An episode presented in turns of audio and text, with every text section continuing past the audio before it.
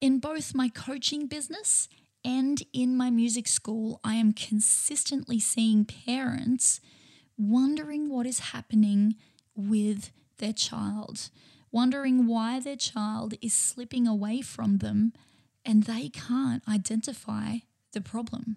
And in my experience, one of the biggest causes or contributors to that feeling of your child slipping away is often their silent battle with anxiety. You're listening to the Self Improvement Room podcast. I'm your host, Kristy Davis, and I'm looking forward to digging deep into today's topic, which is helping you parent through anxiety, recognizing and understanding your child's silent battle. Now, if you haven't already, make sure you follow the podcast so you don't miss an opportunity to learn something that is going to change your life. All right, let's dig into this week's episode.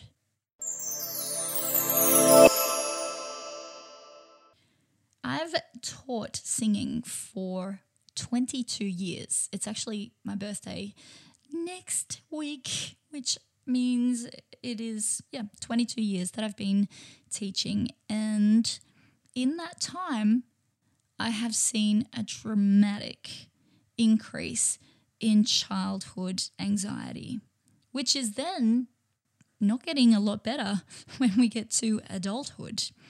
So, especially over the last probably five years, I have really recognized anxiety ramping up to like this new level that is so unbelievably detrimental to our kids. And it's leaving parents shaking their heads and shrugging their shoulders, going, I don't know what to do. I don't know what is wrong with my child because a lot of us don't recognize the signs of anxiety. And our kids are left in this silent battle against the groups of anxiety, which I can tell you, and most of you have probably experienced yourself, can be debilitating.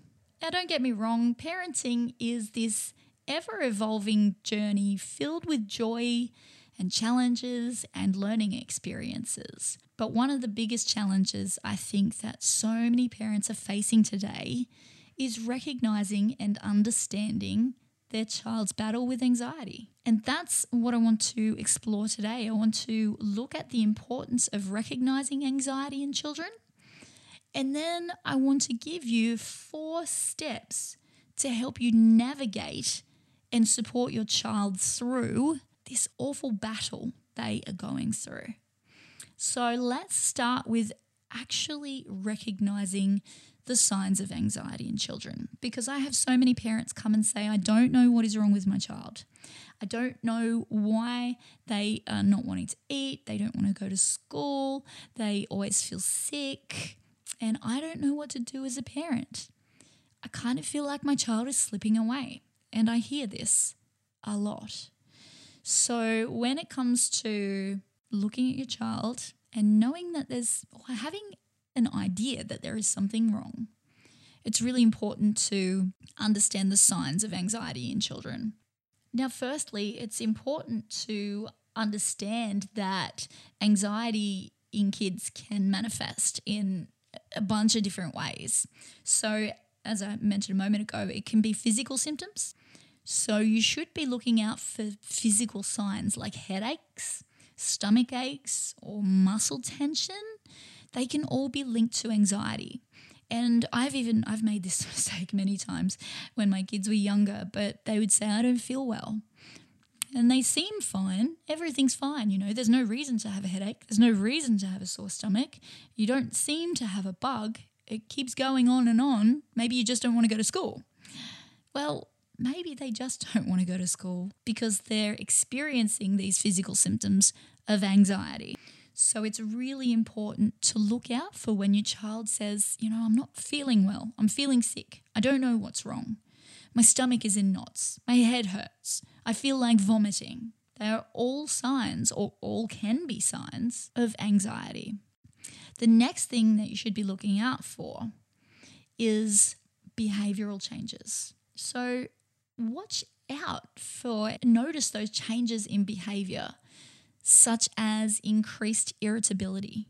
So sometimes the calmest kids can become really irritable and frustrated for no reason. Well, it appears that it is for no reason. They can become restless or they can start to become avoidant of certain situations or activities. These, again, these changes are things that you should be noting down. So, are they restless and irritable, but they're not tired?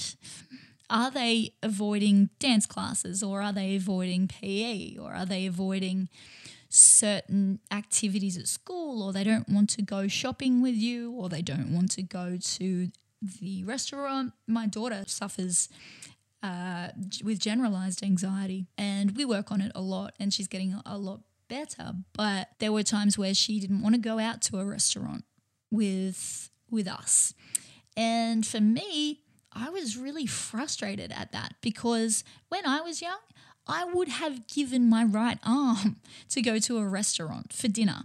In fact, I can count on I can count on one hand how many times we went out to a restaurant for dinner.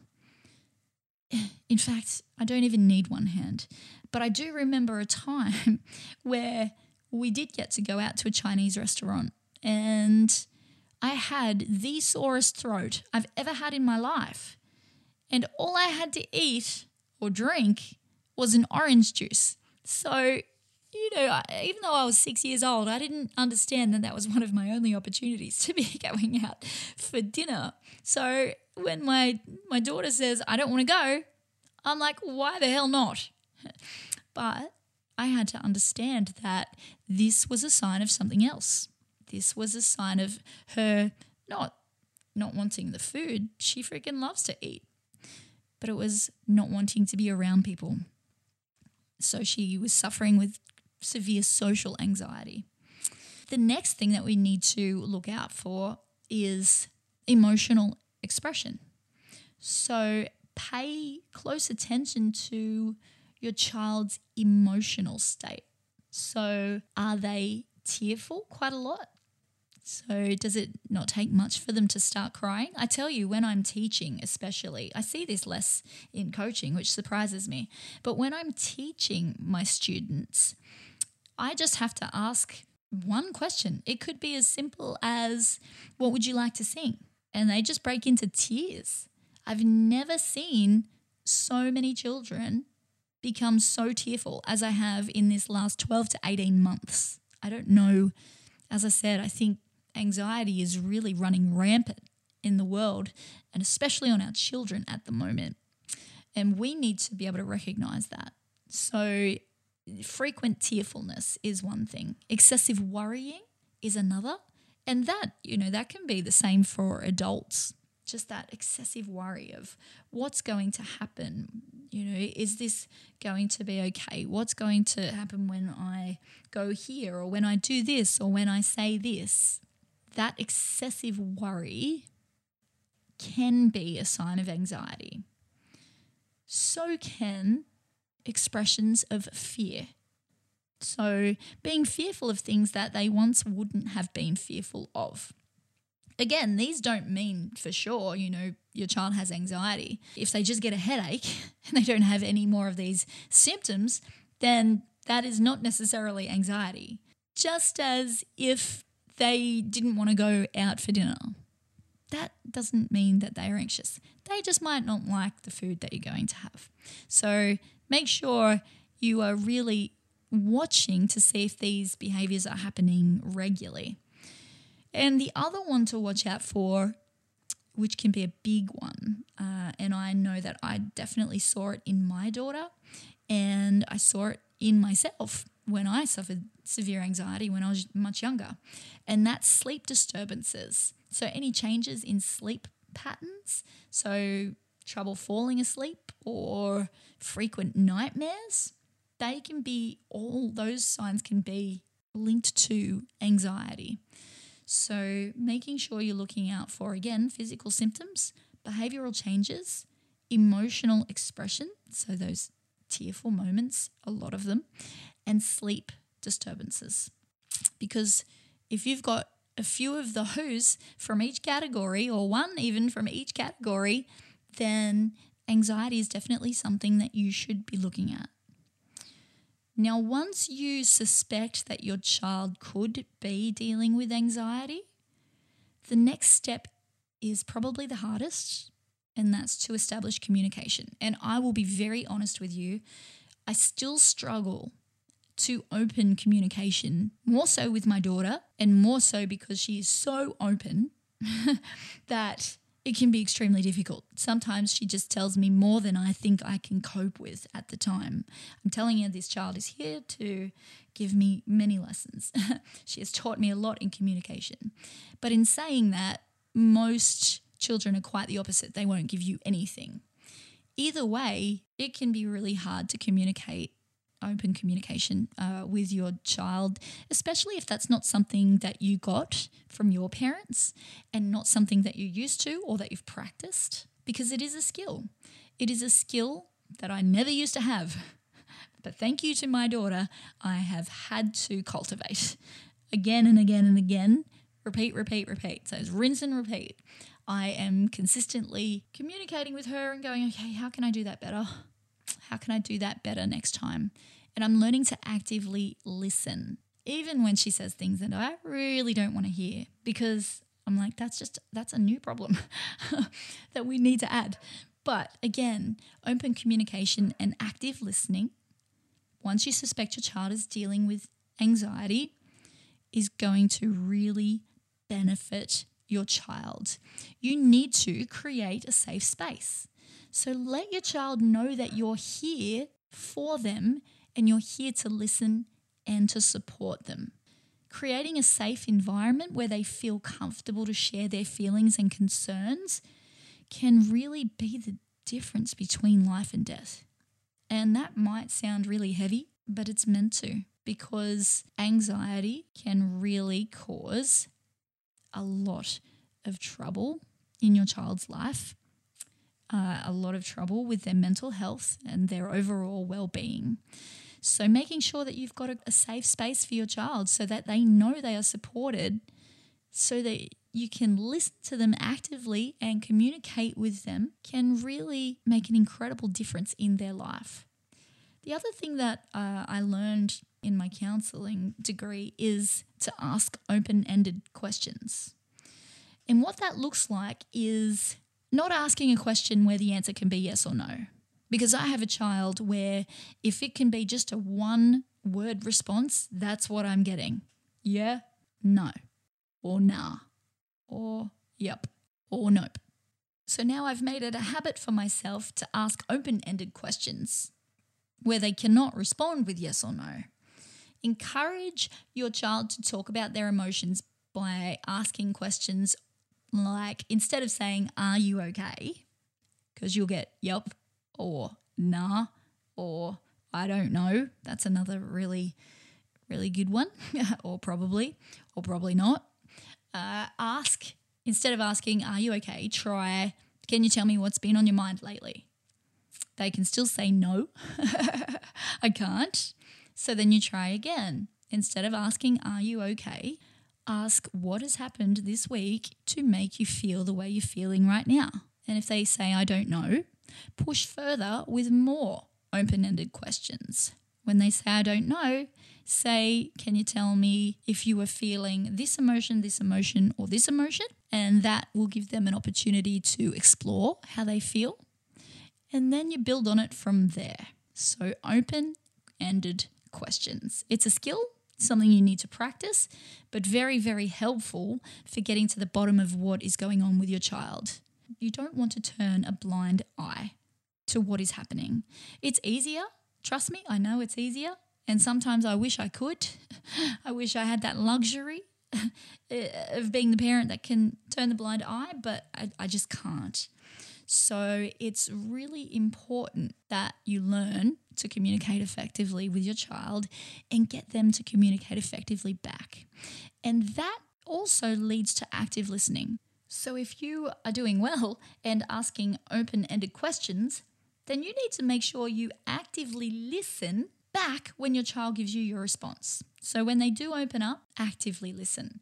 Don't just listen to respond. Show empathy, understanding, kindness by nodding, by summarizing their feelings, by avoiding judgment. And again, these are all counseling techniques, but they are really parenting techniques that we need to cultivate and create a habit of doing if we want to understand our child and let them know that they are supported and get help for them.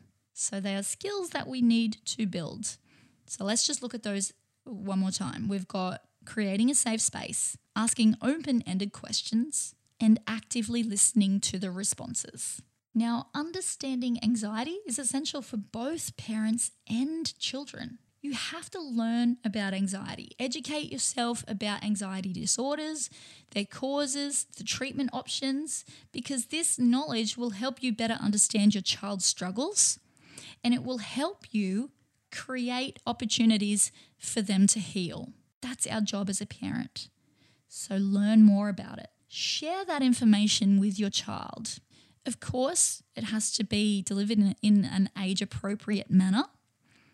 So, depending on their age, share information about anxiety so you can help them understand that anxiety is a common and manageable condition. You want to give them hope.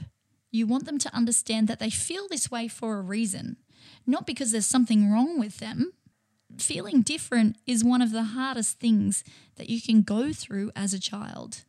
So, by normalizing anxiety and labeling it, it can comfort them because they know, okay, it's just this thing called anxiety and we can work on it and it can improve.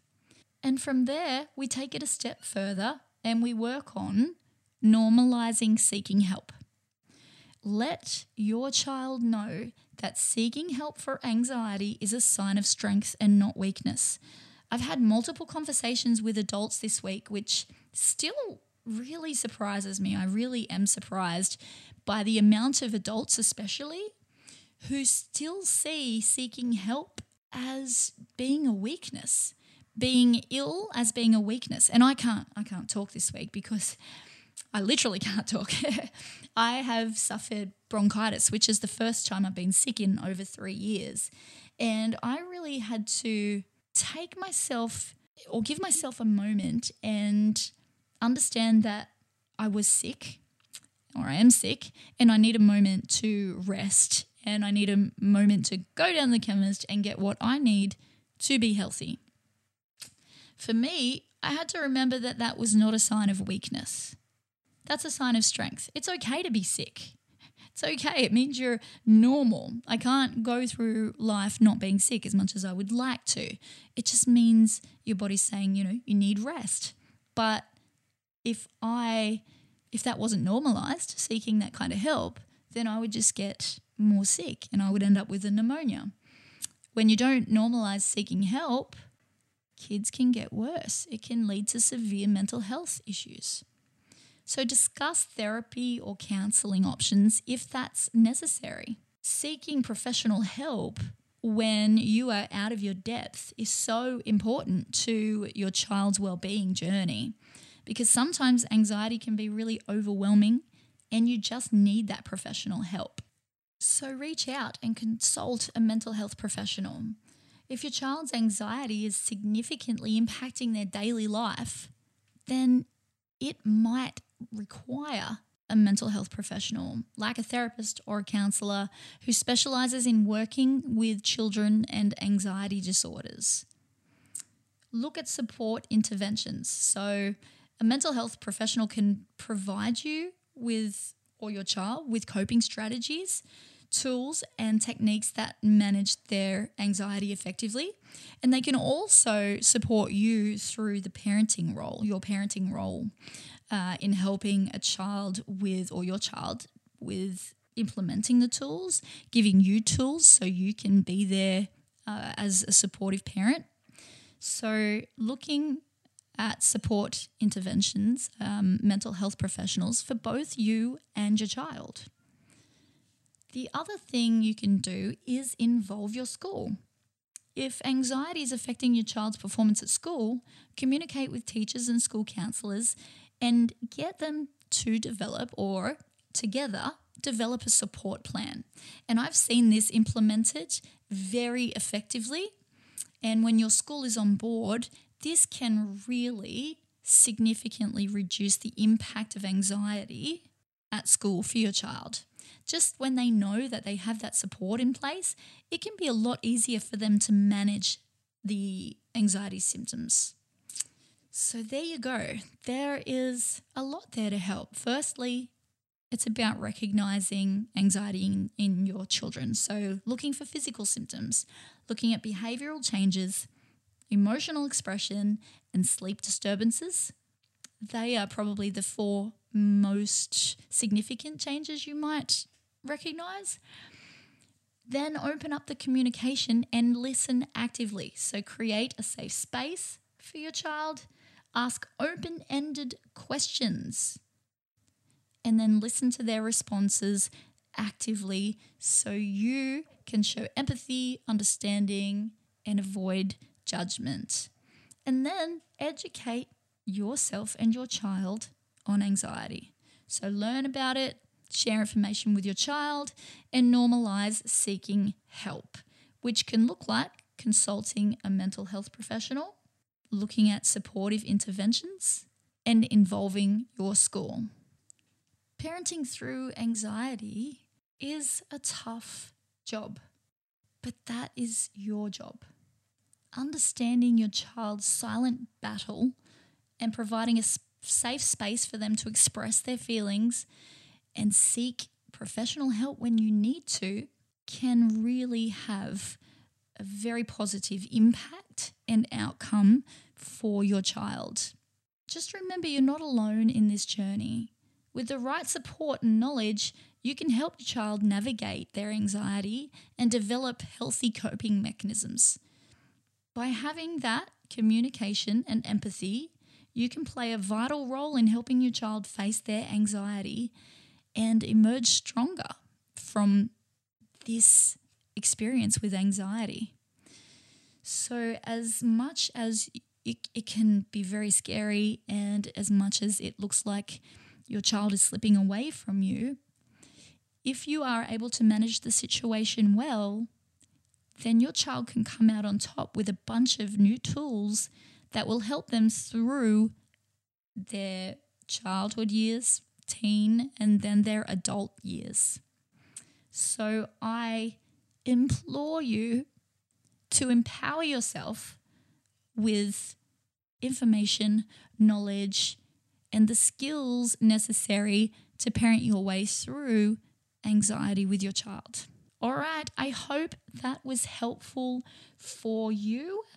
If you haven't already subscribed or follow the podcast, make sure you click the little follow button so you get every episode of the Self Improvement Room podcast and so you are notified about the next episode because the next episode is a map back to you. We're going to look at crushing the myth of feeling like you are too far gone to get any kind of help. All right, until next week, stay safe and stay well.